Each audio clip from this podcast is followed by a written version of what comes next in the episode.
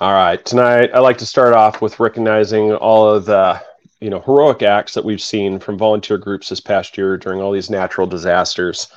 Uh, one of these groups is the Cajun Navy Ground Force. Um, these are a group of individuals, you know, just they they form an amazing rescue organization that's made up of volunteers that just go out on their self-sacrifice and they go help people that are in need. That it's it's really amazing. They just they why wait you know, there, there's that saying, you know, I'm here for the government. I'm, I'm here to help is some of the worst words you can hear. You know, as I said, when your fellow citizens show up, there's no red tape.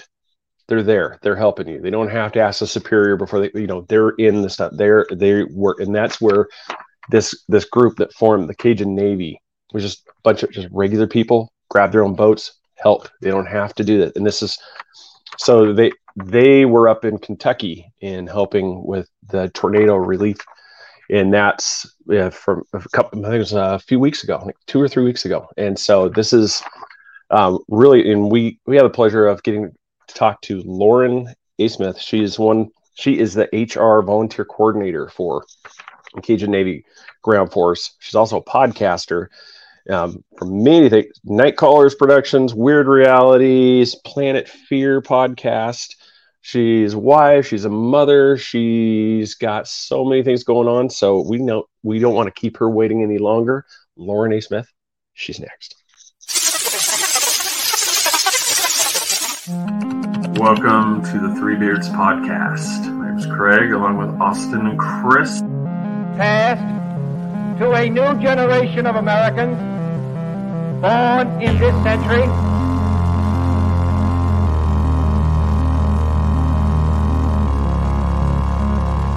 Let me out.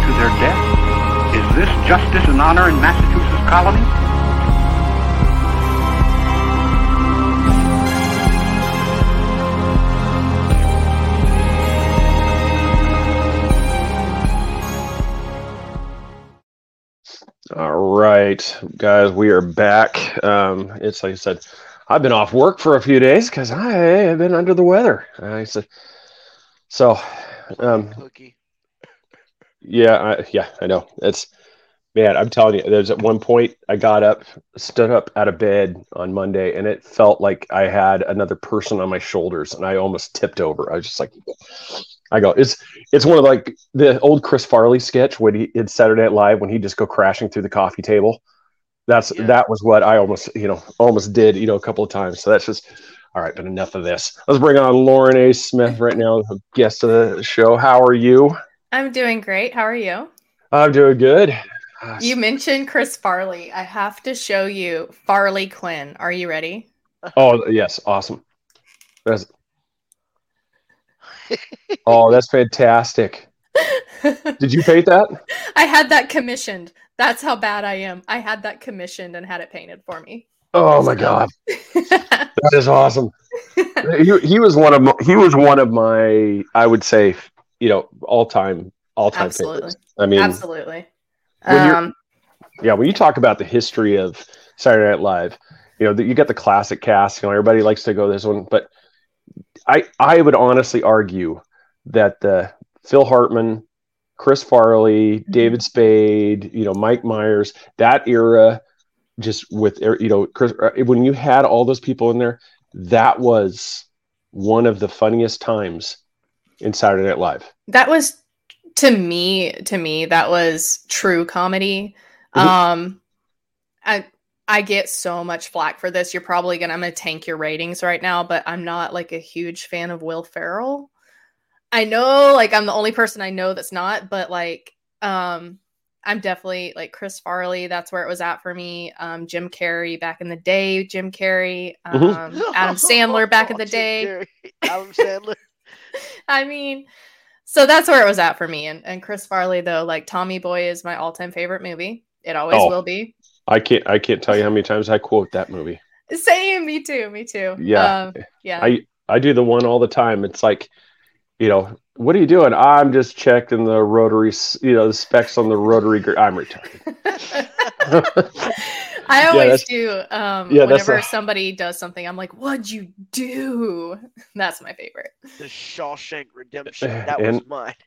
Welcome to it's like, hey, in April, um, for, you know, she has uh, found our way onto YouTube and she can actually see us now. Welcome to the show back again. You know, Uh, hey, Alan, Joey, Chassis, Alan. Michael, Ron, Michelle. Let's see if I'm missing everybody that's on right now. I think Bobby um, was, you know, Go Cajun ground force. So Yeah, that, that's, but I got my team here. that's I got my so- team here. Um, I have Oh. to say, Alan is Mhm. uh, Alan is from Night Callers. He is my biggest fan in Night Callers, my biggest supporter. So happy to see him here. Uh, Bobby is uh, my coworker and my best friend from Cajun Navy Ground Force. So Awesome. That is, and that was, you know, we can kind of start anywhere. I mean, uh, us, Okay. I mean, I think probably because I started the show off this way. Let's let's just keep that going here right now. Mm-hmm. I mean, one, thank you for your volunteering for these people. I mean, this that was, Yeah.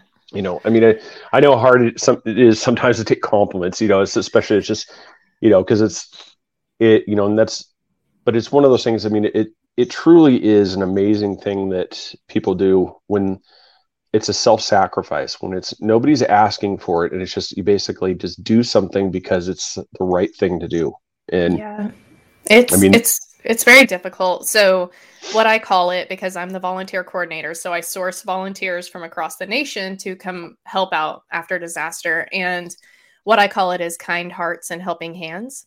Um, it's also been called just good people. It's good people doing good things, and um, we have people literally from across the nation, from the Pacific Northwest down to Florida, and from the opposite corner back, all in between that drove to Louisiana um, and came and helped during Hurricane Ida, which was my first storm with Cajun Navy Ground Force. Um, and then we have um, recently there was the tornado in Kentucky in December, and we deployed um, a little bit after it happened, a couple days after it happened, we deployed to Kentucky and set up our safe camp. And we've had people drive from across the nation to come set up and and be with us. It's the amount of time and effort that people put into volunteering just to make a difference. It, it will never not astound me. Like it's just I've I've always tried to do everything I do through kindness, but to find literally all these other people who do the same thing, it's amazing. that's that's awesome I, it is it's one of those for you know I, mean, I don't know who anybody who doesn't know what happened um, but for anybody that doesn't you know this it, was it three weeks ago Mm, It was before Christmas. yeah so it's Yeah. Just this string of just this sudden storm just popped up and it was just this long band that just basically just swept right across that whole you know the pretty much the ohio valley i mean it just went from sh- Mhm. illinois it just kept on going across and it just it re- i mean what was that the candle factory and an amazon warehouse and then it just Yeah. John Ken- it proceeded and then that town and I, I apologize i can't remember the name of the town um, but So- it was Yeah. destroyed Mayfield, Kentucky. Um, that's where we're actually set up now, still. Um, so Yep. we're still deployed there. Um, I'm back home in Tulsa, Oklahoma, but I'm still doing my remote efforts to source volunteers and supplies for that location. Um, but we still have a lot of personnel on the ground that are dealing with the devastation there. Um, I went and I actually took my son, and because he informed me when I was talking about going, because I have to go be on the ground and see my team and help out. And um, he said, I want to go with you. And I was just like super hesitant at first. You know, he's five, he doesn't need to see that kind of devastation. And he said, Mama, I want to go hug the hurt people and make them not be sad. I want to play with the kids and make them not be sad. And I'm like, Wow. okay. awesome So I took him. Honestly, I decided to take him to bring the morale up for the team because our team has to see really horrible things and it is heartbreaking and it's really easy to have some doom and gloom type feelings. And so I brought him for the team and they um they loved him. They all spoiled him half to death. Um he was a little ray of sunshine and it's it's kind of it, it kind of hits home that like when you're in that kind of situation volunteering that the smallest little bright spots can be so crucial. So puppies kids just a good blessing to come your way. Um yep. and when we left it was like he didn't he wasn't impacted negatively by that devastation because we did go into the damage path and and see that. He wasn't impacted negatively. He actually um took away from it that that means more love needs to be shared with everybody, which I thought was really great. And you brought up a good point to, you know, just when the way you're describing that. Who cares for the caregivers in, the, in that instance? I mean, so it's like yeah. what, I mean, without giving like, you know, I'm not asking you to give all details. Like, here's the name yeah. of this is the person that helps. But I mean, what do, how do you guys decompress from something like this? Because I mean, I mean, there I can only imagine seeing some um, some grandma who's just lost her entire world. Just all she's got is just you know whatever little piece she's managed to pull out of the rubble standing there crying. And it's like how do you go home and find a way to shut that off so that you don't just relive that in perpetuity forever? It's it's really hard. Um so i can tell you that my first go on the ground was after hurricane ida and I didn't even get to leave camp because I was dealing with so many personnel issues and like getting every getting the camp running smoothly, getting everybody to, you know, all the volunteers doing what they needed to do and just the amount of I'd say trauma that I endured just seeing the people coming through camp and hearing about what they lost. I got on the plane and I cried my heart out. And I've talked to several volunteers who have done the same thing. And it is so incredibly it's it's hard to be on the ground and see what you see it's hard to be on the ground and um, be away from your family but to to have to leave and know that there's still so much to be done and you can't stay mm-hmm. and do it and even if you did stay there's only so much you can do it is incredibly hard to mentally process and emotionally process and so what i've done is come up with kind of an aftercare bit that I give to the volunteers in which I tell them you have to leave, right? Because you can't stay forever. But how you can still help remotely is by supporting us on social media, sharing our post. So I tell people if you can't volunteer, donate. If you can't donate, then share our post. It's free. And when you share that post, it gets the word out about what we're doing and how we're helping to so many others who can help. And so I said, just sharing our post remotely, it seems like you're not doing anything, but you're getting the word out that the media has already turned away from this storm. They don't care anymore. So it's really hard to get resources in. But if you're sharing those posts, you're doing what the media is not doing anymore. And you're bringing attention to the fact that these people are starting the hardest battle of their lives. Um, also, we do let people help remotely. So we have our social media teams, our dispatch teams, our volunteer vetting teams. Um, we have a lot of different teams that help remotely from across the nation. Again, I'm talking hundreds of people that help keep us going while our people on the ground go into the debris and hand out supplies, which is what we're doing in Kentucky right now. We have teams that go out with skid steers and chainsaws, and they help to um, get debris off of people's houses, tarp their roofs, um, set them up with contractors to get their homes rebuilt. And then we also have teams in town at Safe Camp at Walmart that are handing out different supplies. So they're handing out heaters, blankets, um, toiletry kits, stuff like that, water. Um, yeah. So that so if you share us on social media, it helps us help them.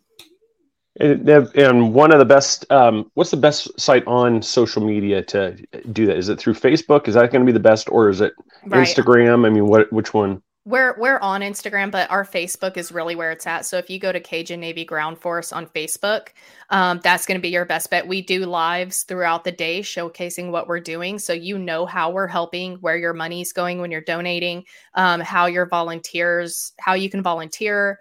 Um, we have lives throughout the day. We have posts that ask for help or showcase. We helped this person. Like we have one lady. Her name was Miss Linda.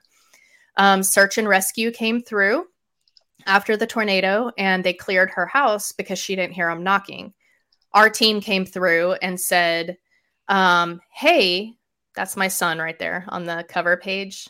He that was his first time seeing the devastation. It was really hard for me. Um, and then he kept pointing out people's clothes and toys and he said, Mama, it's all gone. And I, I showed him, I said, there used to be a house right here. And he said, Mama, but where did their Christmas trees go? Like it was he, yeah. he he was okay, but like it was emotionally, it was difficult for me because I could just imagine that's it. I live in Oklahoma. I live in Tornado Alley. I've spent many, many a night in that closet with my kids. And so it hit home that this could happen to me at pretty much any time throughout, you know, Oklahoma. But um I don't even remember where I was at.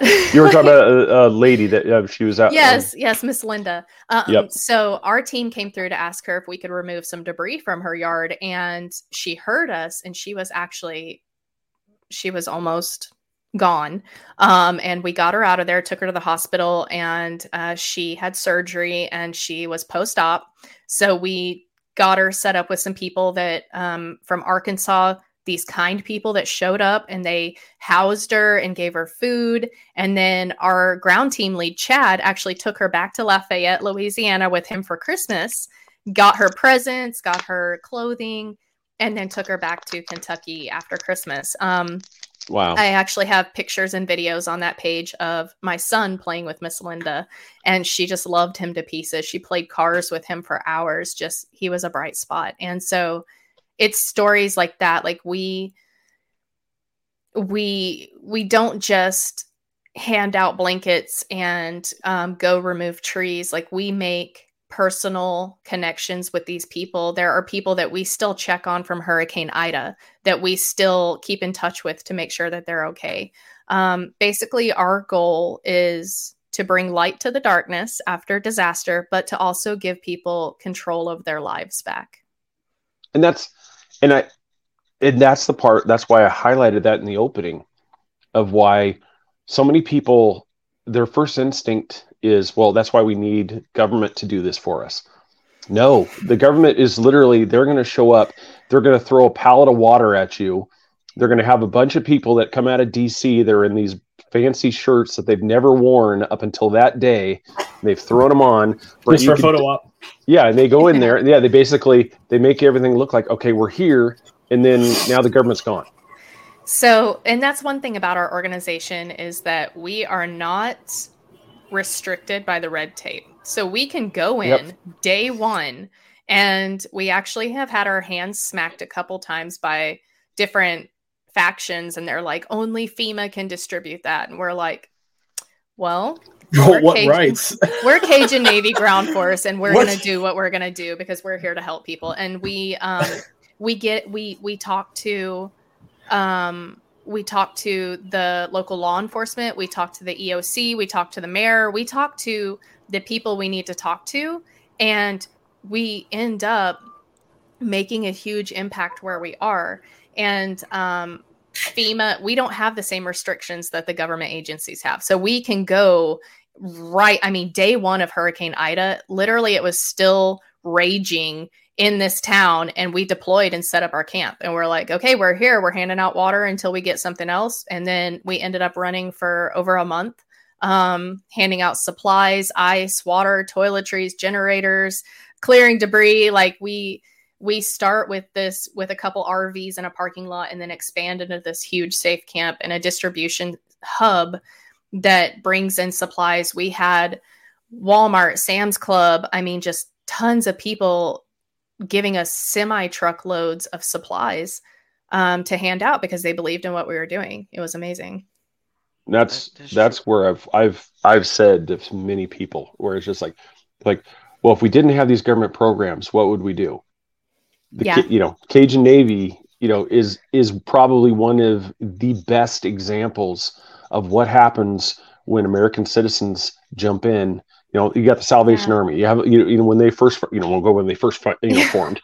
you know, we'll do that. We'll do we'll we'll do that little caveat. But it's just yeah. you know just when these organizations come in, these are the ones. That's what they do. They do the stop gaps. You know, they make the soup yeah. kitchens. They do these things because it's not because I'm you know, and, and that's one of the things like I really wanted to stress, and I hope I made that. There's, you know, nobody in this thing is looking for accolades. Nobody's out there looking for this is about me. This is one of those, and that's why I some of my questions like really about there is who takes care of you guys, because yeah. you guys suffer this trauma as well, and then you just have to, you know, you're patching them up.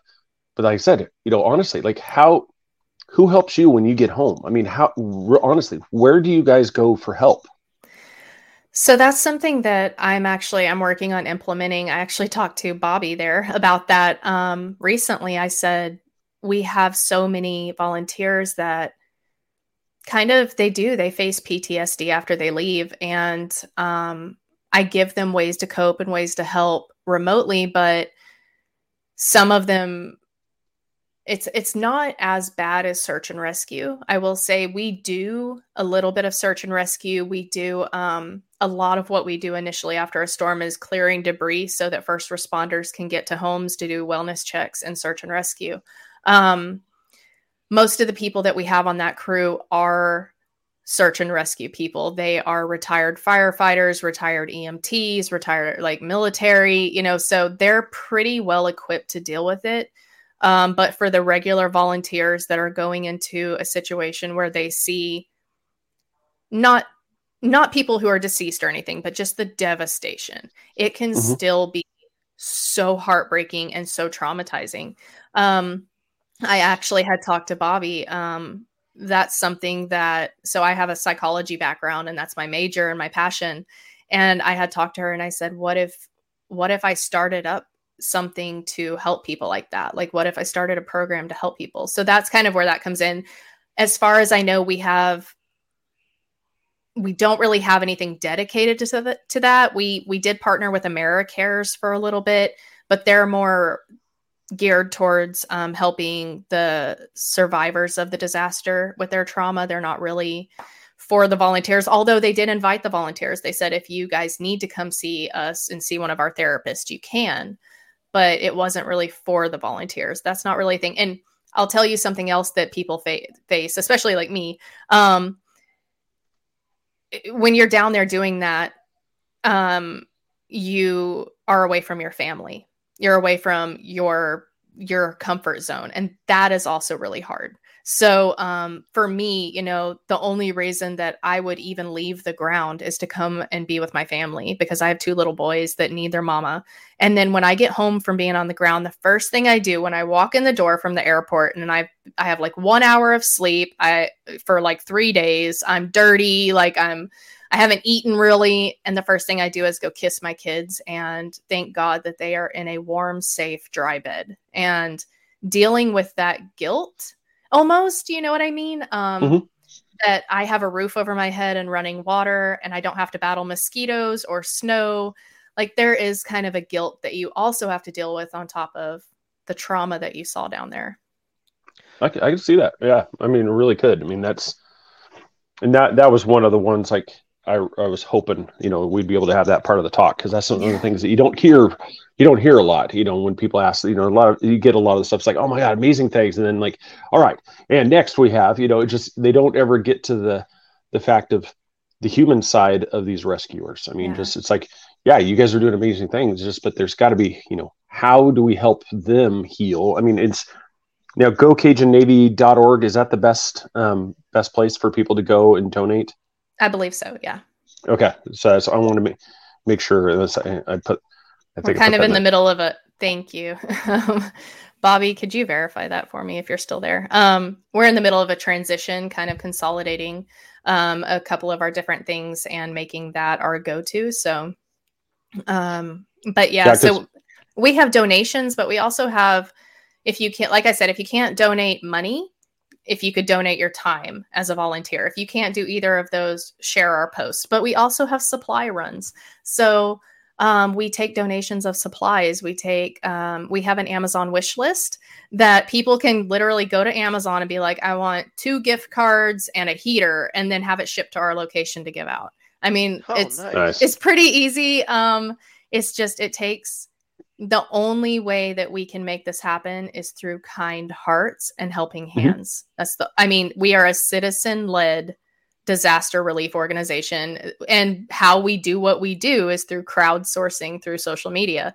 Um, a lot of social media it does it gets a bad rap, but we couldn't help the people we help without it. It's it's a useful tool Exactly. and and we have to use it. Um but I can say it's it's very fulfilling going down there. It's hard and there's a lot of emotional fallout when I leave. I I do go into kind of a depression for a few days and I sleep a lot. Um but I can say that it fills my cup every time I go to the ground and it keeps me passionate in what I do to work remotely nonstop to help our team stay on the ground and be able to do what we do. So, ha- have you ever had an opportunity? Have you ever had a thing where there's multiple disasters and you have to pick which one you really want to position yourself in? How does that work? So, um, so our goal with Safe Camp. So what Safe Camp is is Swift Action Force Emergency Camp, and what that is is we are wanting to be pre-set up in a big box store like Walmart, and then when a disaster hits, so across the nation, let's say where where do you live, Chris? Orlando, Central Florida area. All right. So let's say a hurricane hits Orlando, right?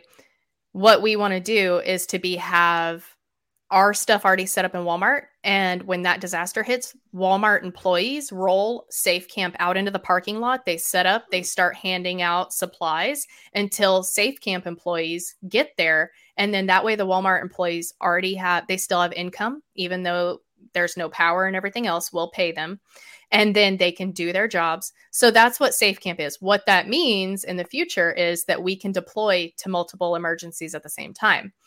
For right now, I can tell you we were still putting on a Christmas event in Houma, Louisiana for the the kids that were affected by Ida and we're not going to have a Christmas. Their parents are rebuilding their homes and trying to get caught up on their bills. And so we put on a Christmas event, a toy drive basically. It was an angel tree. Um, nice. and so we were trying to get presents for these kids affected by Ida. At the week before our event, Kentucky, the Kentucky tornado hits. So our entire team deploys to Kentucky, and there's a few of us left to run this event. We did that, got the event done, went to Kentucky. We're still there working. Colorado fires hit, right? So a few more of our team are now in Colorado assessing. Now, we are setting up a smaller safe camp in Colorado. Um, the thing is, Cajun Navy, we're used to hurricanes.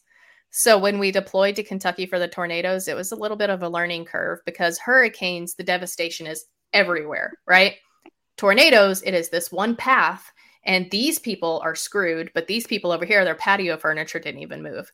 Like it, it's very. It, it was a lot for us to get our our minds around.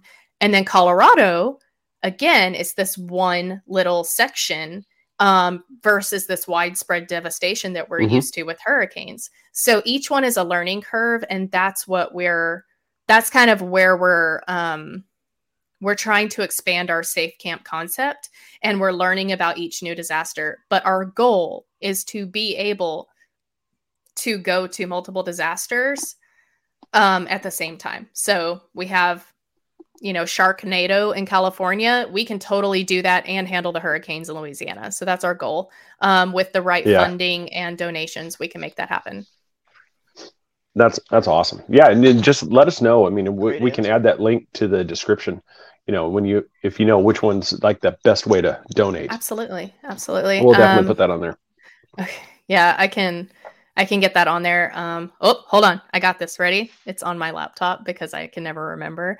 Um so go cajunnavy.org backslash donate would be the Okay. best way to donate to Cajun Navy.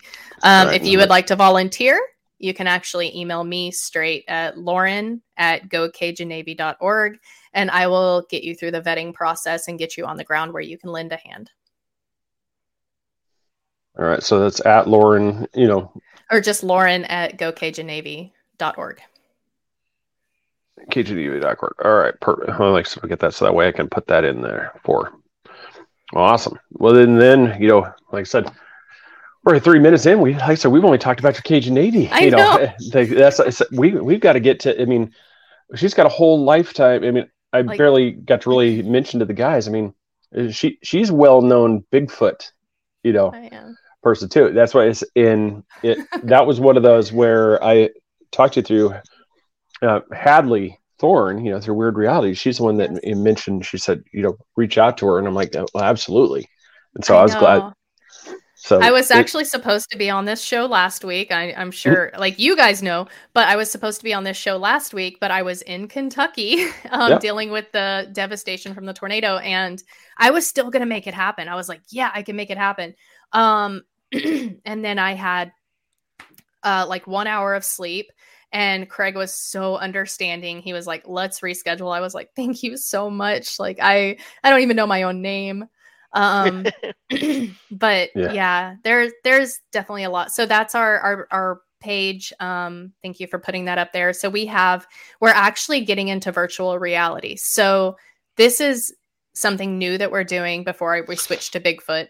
Um, that I'm really excited about. So it's we do a lot of live videos on our page. We do a lot of pictures and posts, right? And we we um we like to you know we want you to see the devastation that we're seeing. We, we want you to meet the people that we're meeting and making connections with. But we're doing virtual reality now. So if you have an oculus you can watch our virtual reality videos on youtube and we nice. give you a 360 view real-time view of the devastation. And let me tell you like i have goosebumps. It hits so differently. Um i've been there and i watched the video and i still cried um so I, I put the, the the goggles on my mom and I was like, Mom, I said, just watch this video. And she said, she said, I'm getting your, I'm gonna ruin these goggles. And I was like, why? And she said, I have tears filling up in the bottom part because it is just you're you're standing there looking around and you see a little teddy bear on the ground. You see, you know, a little bike over here. You see grandma's china broken over here like and you see this all in real time and it is just it's it's a lot. You can look up in the trees in the video and you can see all the debris in the trees.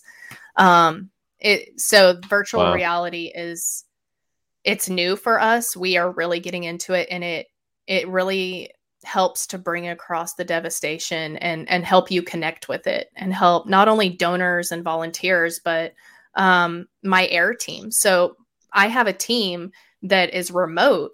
They work completely remotely, helping us through every disaster, and they don't get to go on the ground and fill their cup like I do.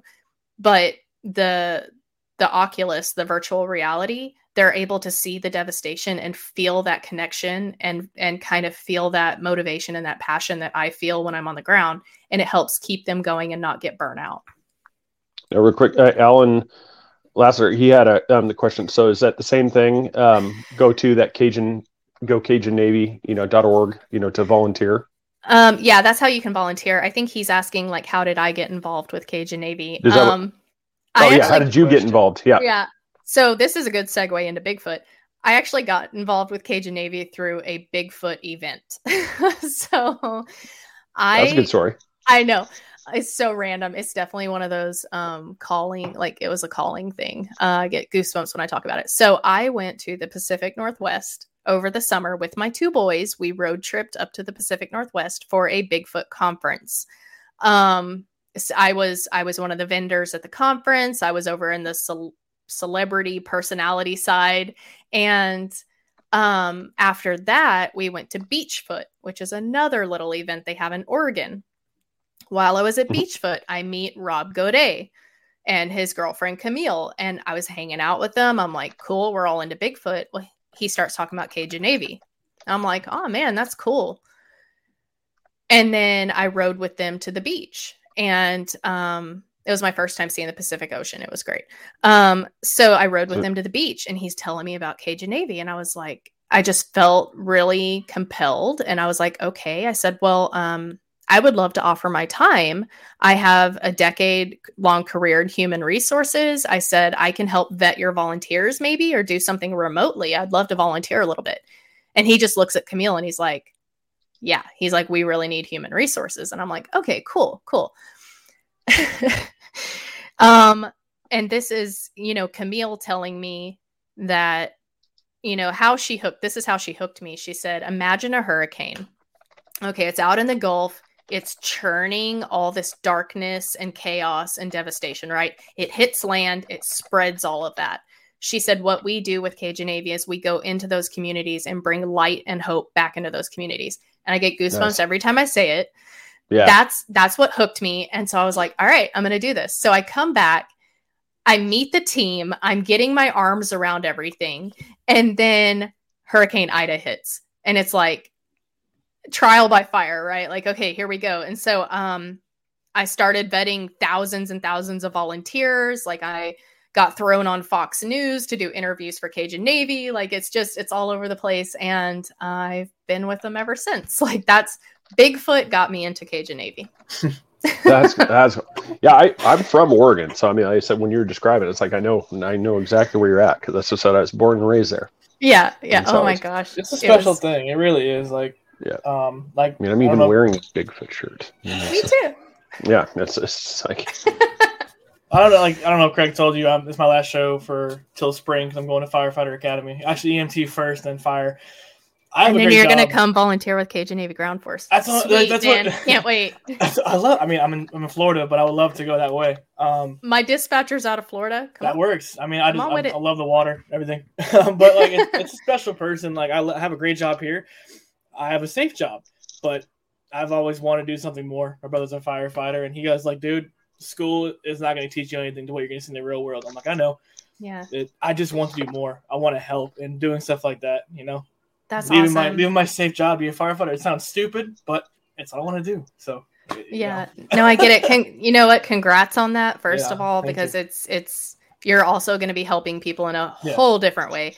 But um, yeah, on your off time, which you won't have any, just um, I have a friend who's a firefighter, and I've been begging him for uh, six months now. I was like, "Man, we need you. We need yeah. you," and he's just like, "Lauren, I don't ever have time," and I'm like, "Fine."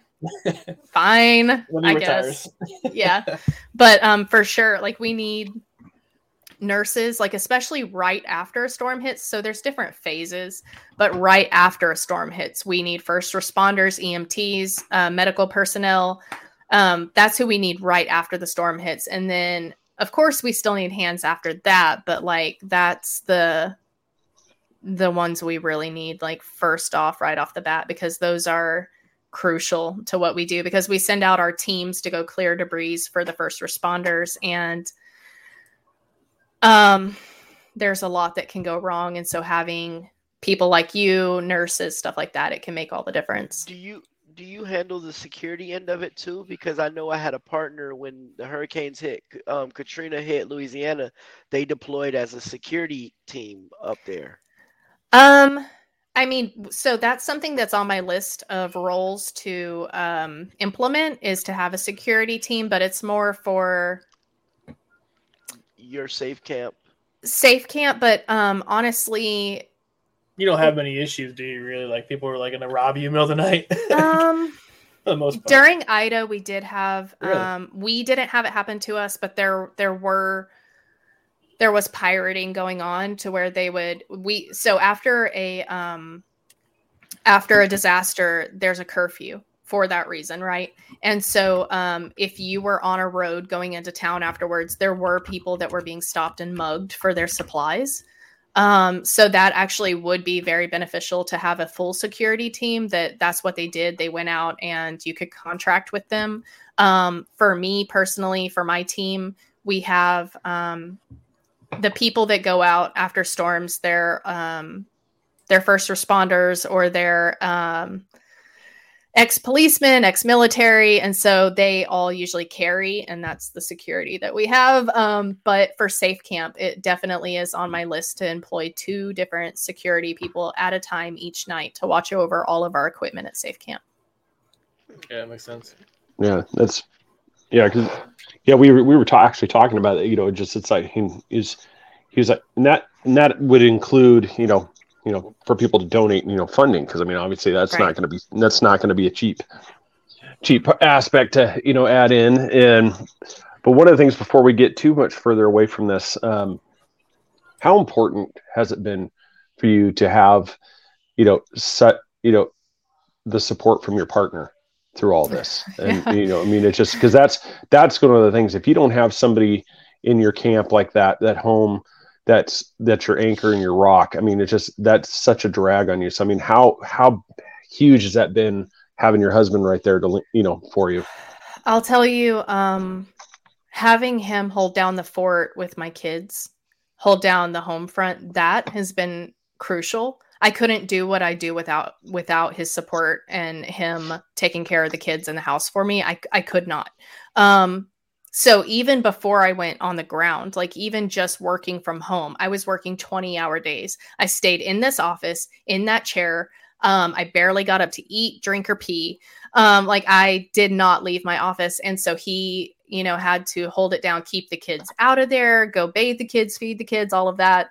Um, and then when I go on the ground, I'm gone. I'm gone once a month for a couple days at a time, and um, he has to hold it down. And so I'm very blessed in that I found another kind person um, because he has always he's one of those people. If he sees someone pulled over on the side of the road, he's going to stop.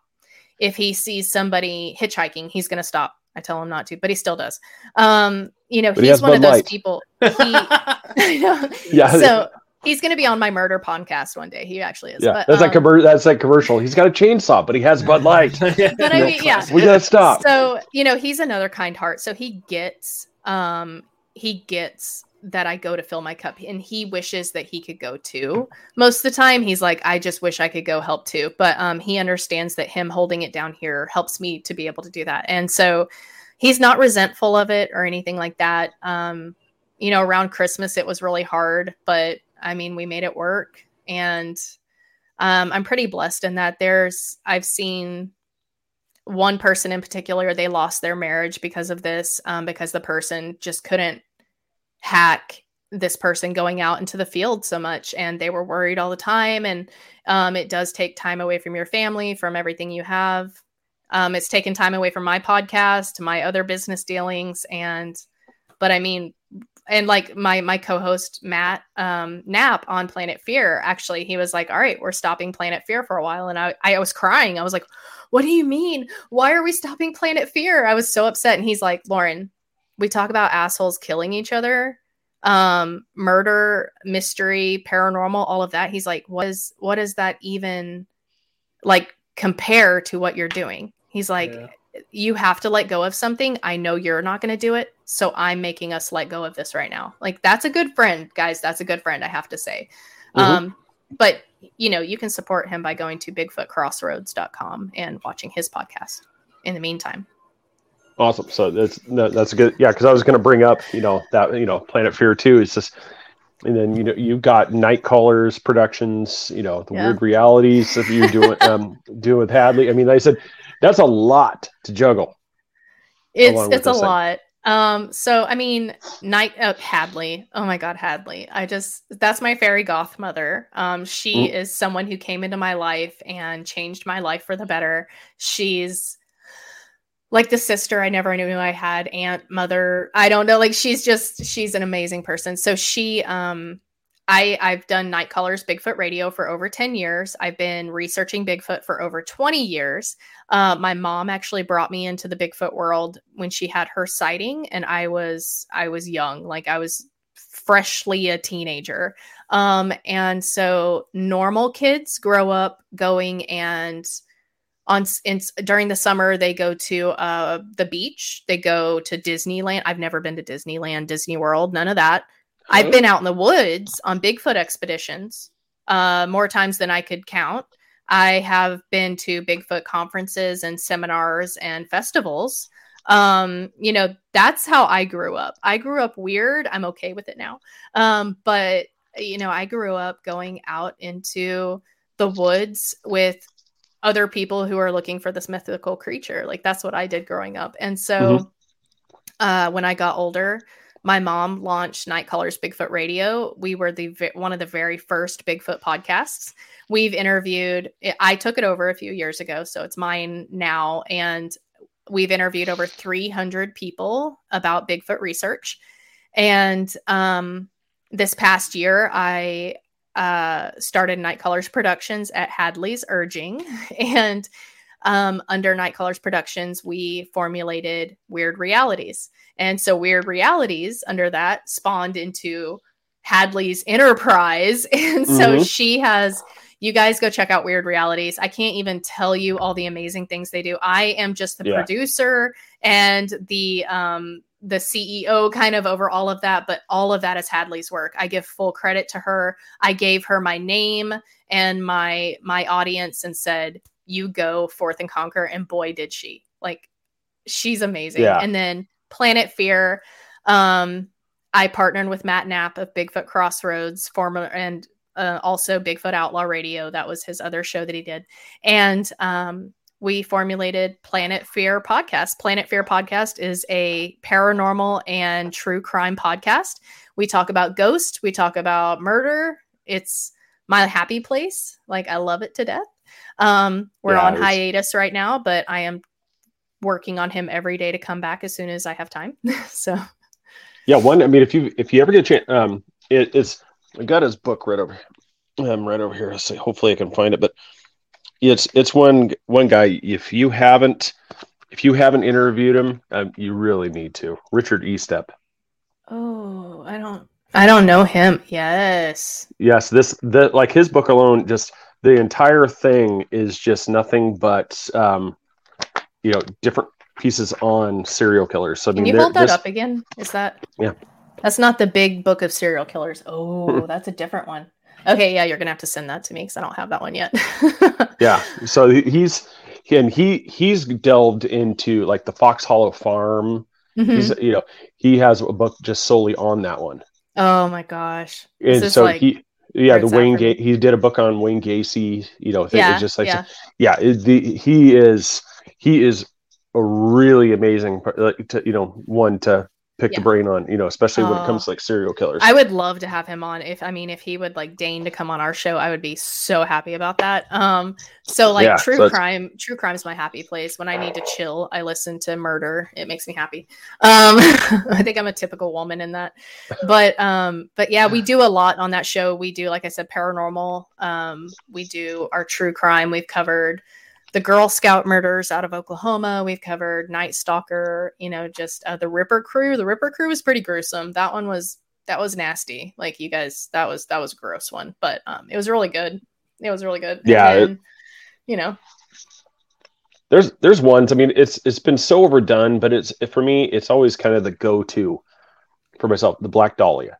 Oh yeah, yeah, that's the one we haven't done. We touched on it with the Cecil Hotel um, but we didn't, we haven't gotten into that one yet. But yeah, that's definitely a favorite because it's still not solved. And to me, that's just, that's delicious. I, I can't yeah, get enough of that. such, such a mystery how you could have such, you know, so much, you know, just, just right there. It just, it's like, you know, and yet there's there's so much to see, but yet nobody has anything. It's there's like, no resolution to it. It's it's yeah. very frustrating. Um, there's there's a lot that we cover that are like that as well. Um, but yeah, we I so Planet Fear is kind of my guilty little pleasure. I love that show.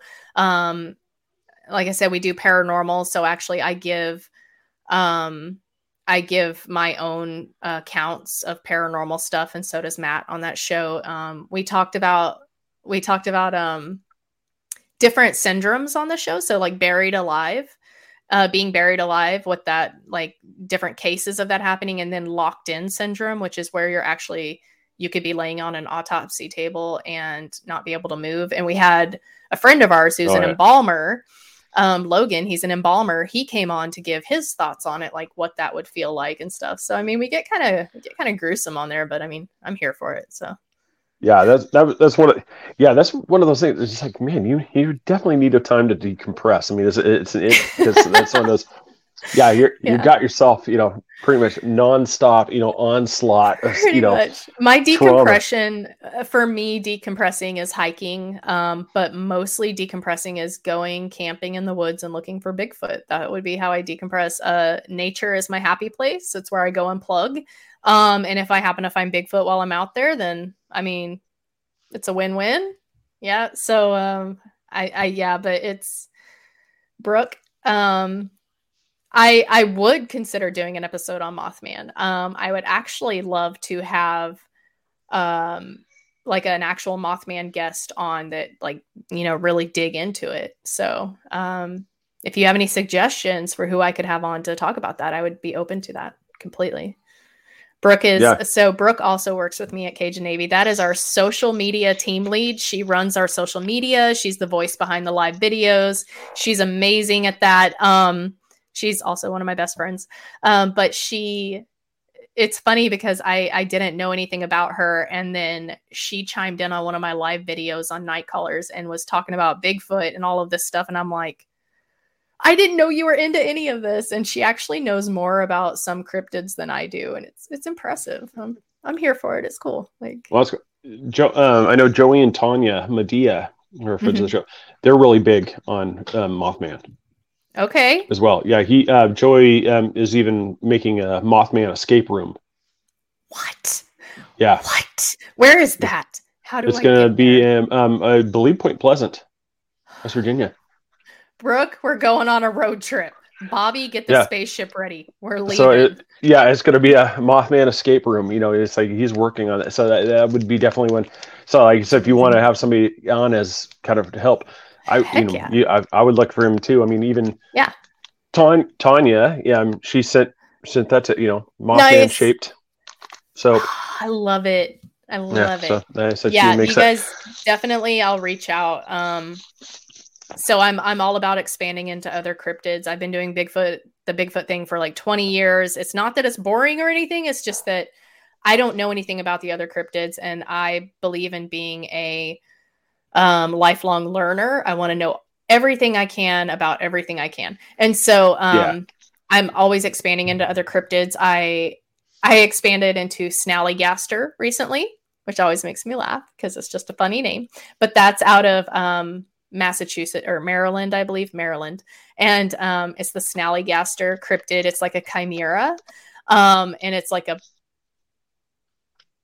bird dragon snake thing and um it's it's really funky looking but it's it's pretty cool um and i would have to say my favorite cryptid is a thunderbird because mm-hmm. i mean those are so cool but yeah like i'm i'm branching out into different cryptids chris's face right now yeah my my mine's got to be the pukwudgie oh yeah yeah have you seen the um the squonk though no oh my god Look at look up the squonk and put it on the screen. Like he's the saddest cryptid, you guys. He's so ugly, it's sad. Him sad. Didn't somebody we have that. didn't somebody we have on bring that up before? I don't know if we brought up the squonk. Squonk. Oh no, I see. Oh my god. Yeah, let's let's see. Let's see. All right, we're gonna. I'm not sure which one's the, which one's more pathetic. Yeah, right. Yeah, yeah. I'm so gonna... literally, this cryptid is known for walking around crying because he's so ugly. That's rude. I can relate most of the time, honestly, though. Yeah, let's see. I'm, I'm just trying to trying to get it to where it's not a um, it's not just some real tiny image for everybody to look at here. All right, here we go. This is this is somebody's rendition of the squonk. What the hell is that? it looks like a, sad. It looks like a pig with a a Voldemort pig with boils. Like what it looks like. He's so sad. He's so ugly. Him sad. Yeah. Poor guy. Oh my I god. Mean, oh, it's so sad. Him's the yep. ugliest, ugliest cryptid there is, and that's saying a lot because the Kentucky Goblin is pretty ugly. Uh, Pukwudgies, um, I, I, think kids. it's also known as the Weeper Reaper. Oh, that sounds scary. I don't like that. Yeah, it's, it's, another name for it, but yeah, it's not it's nearly just... as fascinating as Squonk. Yeah, I like Squonk because, like I said, There's, yeah, there's just this is the next image that I found. I'm, He's like I, a goblin Eeyore to me. He's so sad. Yep. He stalks cis men and feeds off their tears. That's a new one. This is a new meme. Um, yeah, that's that's why I it's obscenely cute with the odor of 98 year old molars. I regret asking you to put this up here right now. Like, I regret if you, everything. If you ask Craig, he'll find it. I don't care. He'll, I he'll go to the long. Did not know this it. before coming on the show. It's okay.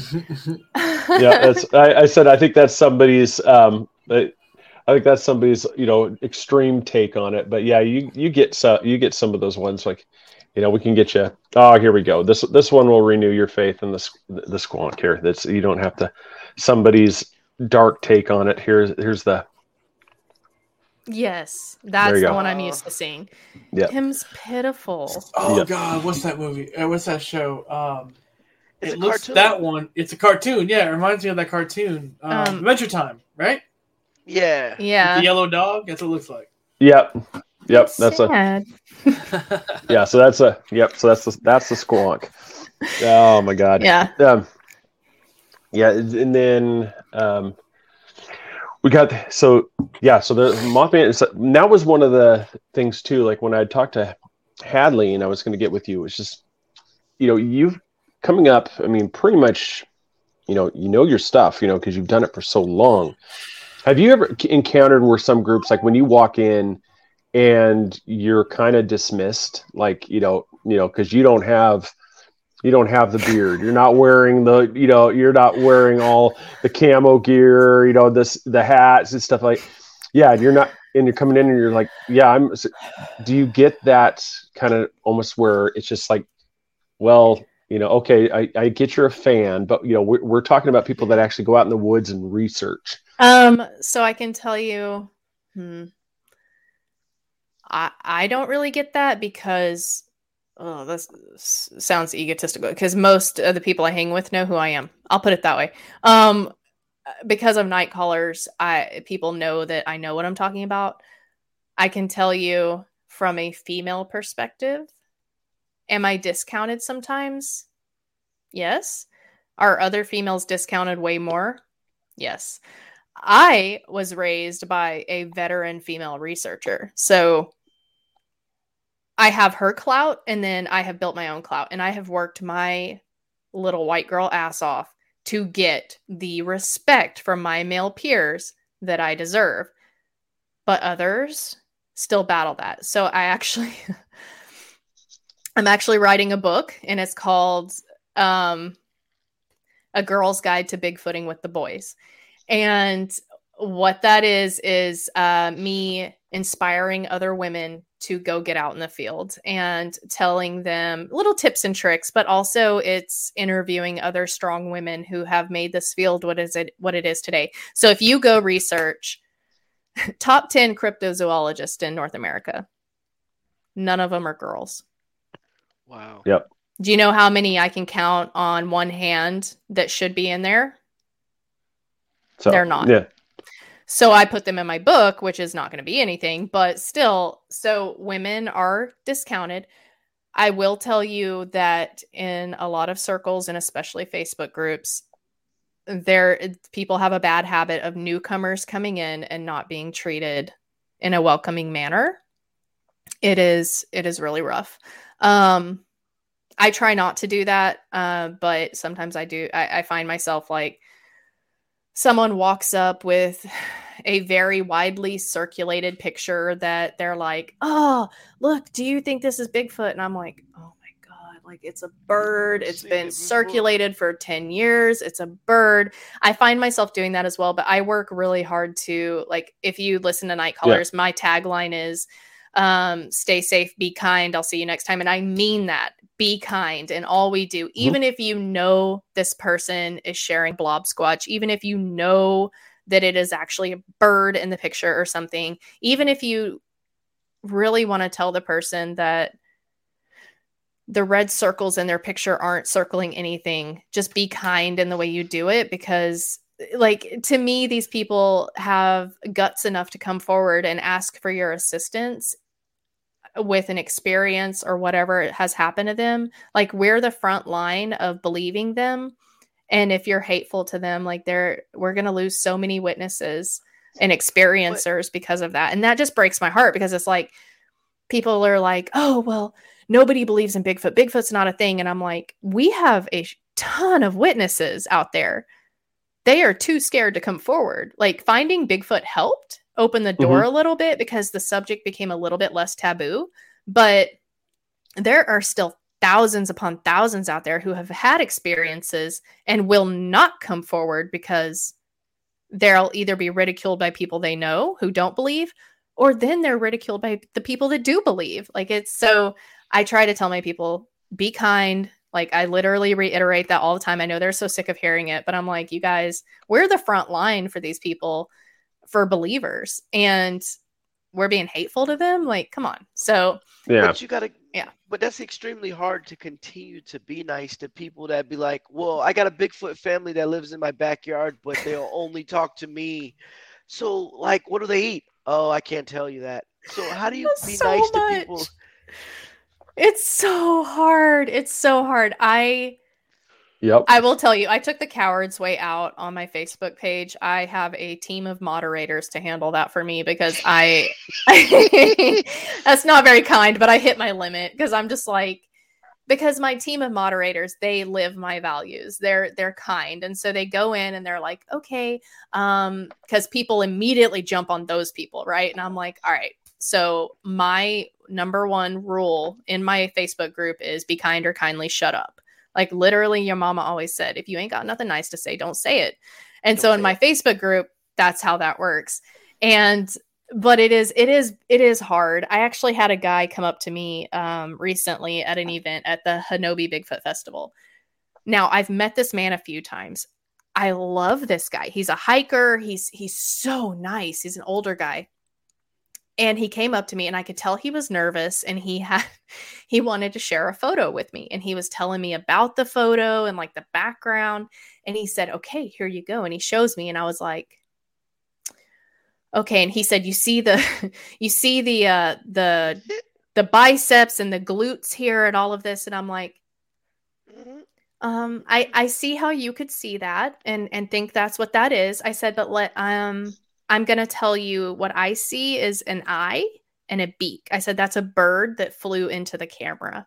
And he's just like, no, no, no. But you, you see that you, this is, this is an arm and this, and I'm like, so um, I'm going to let you know that I've looked at a lot of these and uh, perception, if mm-hmm. it was that close to the camera, it could not be the arm because it's too close. So it's, it's the eye and the, the beak. That's a bird's face. And he was just, devastated. Like he was like, "Okay, I got to go set up my table," and he just like goes away. And I was like, "Oh my god!" But like, yep. I respected him. I did. I hurt his feelings. I respected him enough to. Hi, Hadley. Oh, sorry. I'm so excited. Yep. Um, my fairy goth mother.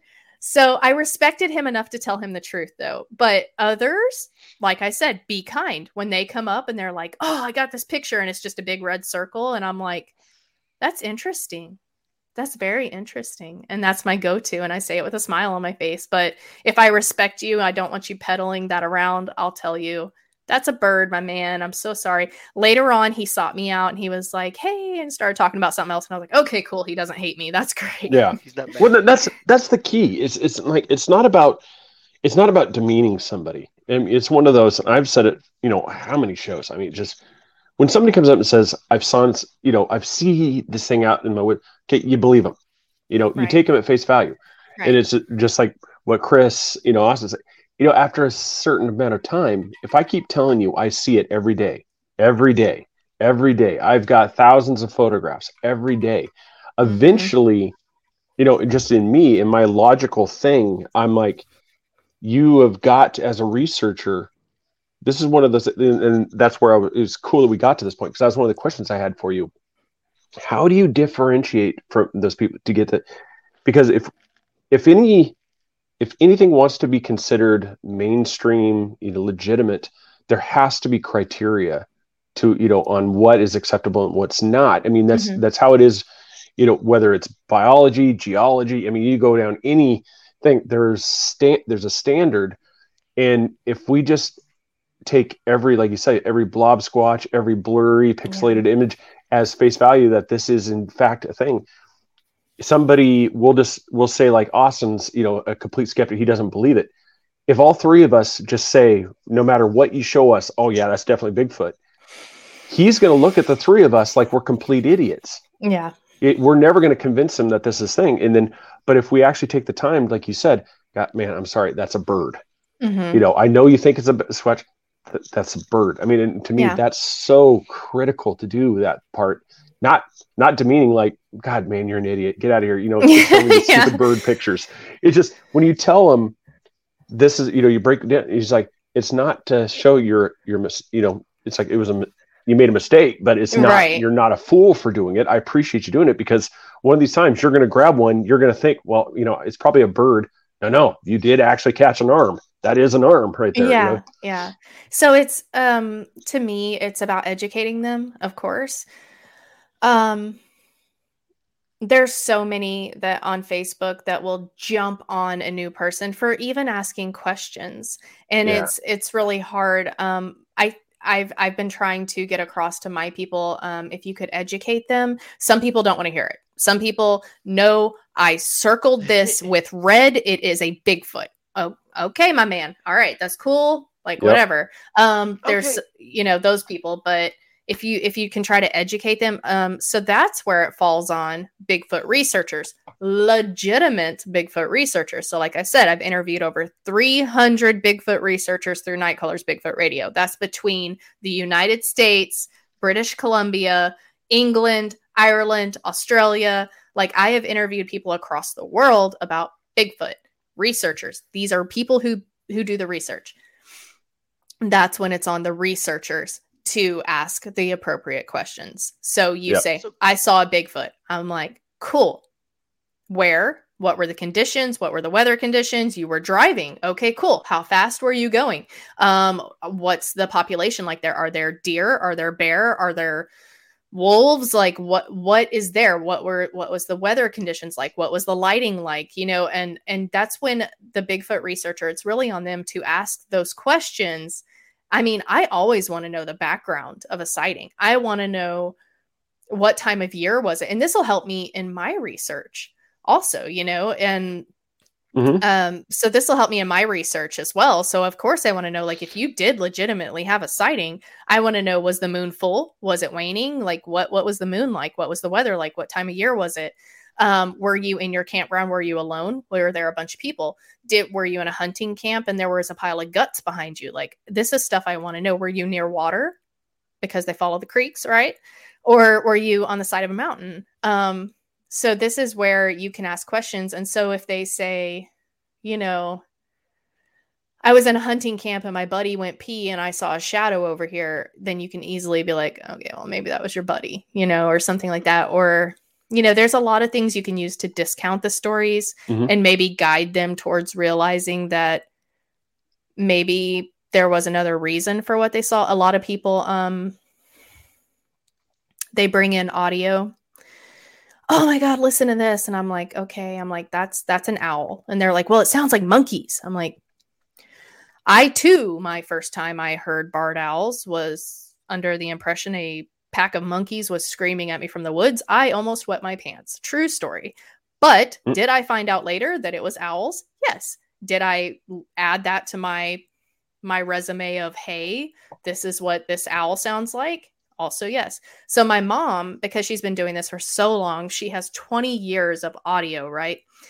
So she um actually began a YouTube channel. Um night crap. She's going to kill me. Oh, she's gonna kill me. I forgot what the channel's called. I promise I'll. Th- oh, she's gonna disown me. Um, I think it's Night Squatch Audio, I believe.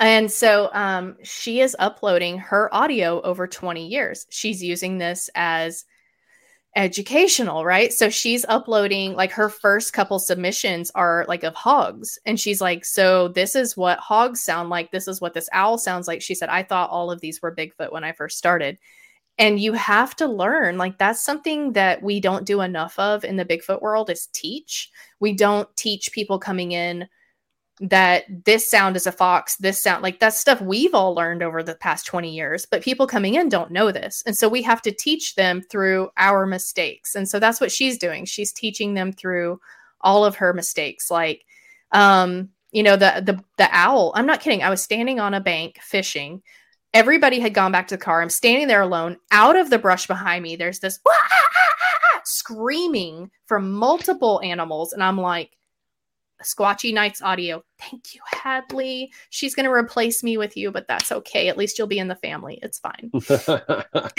so this that's screaming awesome. comes out of the woods, and I am convinced there are a bunch of monkeys in there that are about to eat me. Like I'm I'm like, man, it's Planet of the Apes over here. I run back to the car, or actually I fast walked because I was trying to hold my bladder at that point. I get back to the car and I told my husband about it, and he's like, those were owls. And I'm like, no, like that was that was monkeys or like a freaking like kookaburra, chupacabra. I don't know. There was something in there about to eat me. And he's like, How have you been in the woods this that was an owl. And then he pulled it up on YouTube. That was an owl. I'm like, Ain't no wonder I haven't found Bigfoot yet. I mean, my goodness. No, but that's the thing. Is uh, from people that don't, you know, don't know. It's like you go out there. It's like, you know, everybody's. I mean, Austin's goes out in the woods hunting. You know, Chris has been out there. It's like I from Oregon. You know, you always go out. You know, I've gone out hunting many times. It's like during the day and nighttime, you can be in the same thing. It is a completely different experience when it goes dark. you hear you stuff that I mean, when you just when normally like when you're walking around, you're like, I'm like, ah, stupid squirrel, you know. And, and, when that happens, you know, you're like, oh god, werewolf's right behind me. It's getting yeah. ready to tear me, you know, tear me apart. It's like every sound is completely different. I mean, it sounds like you got a T Rex walking on the other side of the trees. It's the truth. It's the truth, especially the way we do it. So like normal people they have their little headlamps and their flashlights and they go out into the woods and they're like looking around for big yeah my group um especially me i walk off by myself. I refuse to turn my light on at any point. No wonder i haven't seen bigfoot but whatever. I walk off by myself and i set myself up as bait. And i i listen. I let everybody else call. I let everybody else do you know their wood knocks or whatever. Um and then I sit there and I wait to to hear what I'm going to hear or say see what I'm going to see, and then um, I don't turn on my light, and so those noises they come across as in a big way whenever you have no light source. Yeah, no, it's well, you know, we need to do you know at some point we need to have a part two. Because like I said, we, it's like we're we are out of time. It's, it's so it's we gotta but you know, wanted to thank you for coming on again. No, you know, no problem. You know, I'm glad you were glad you were able to reschedule because I said it's like I was. it was. I I did not want you to stress about that at all. I'm like you were helping the people. I appreciate your you know, grace. Kentucky. Yeah, that was. yeah. I was more than happy, you know, because it's like, no, trust me, that's more. That was way more important than coming on here to talking about Bigfoot. So it's like, but yeah, everybody, you can Facebook, you can go, you know, Cajun Navy Ground Force. Um, you can also go to you know K- go CajunNavy.org um, for backslash donate. I think it's backslash, right? Yeah, back, or forward slash. Um, it's donate. Um, then just go there, help support them. Um, check check them out. You can also uh, support Lauren it, through you know we have Planet Fear podcast, Weird Realities podcast, Night Callers Productions, and it's yeah I said they're they're all same time. Just like I said, go support them. And I said I appreciate you coming on. A, yes, a I appreciate you guys having me on. Seriously, it's it's been a blast. You guys are awesome. Thank um, you very um, much. I definitely appreciate it, and thank you to your amazing chat over there for asking great questions and and uh, being so supportive. I appreciate all of you. Well, well, thanks, thanks again. Like I said, we look for we look forward to next time. Yeah, absolutely. Whenever so, y'all are ready. All right. Well, take take care and like say stay stay safe out there. And thanks again for everything that you've done. I sure will. Thank you. All right.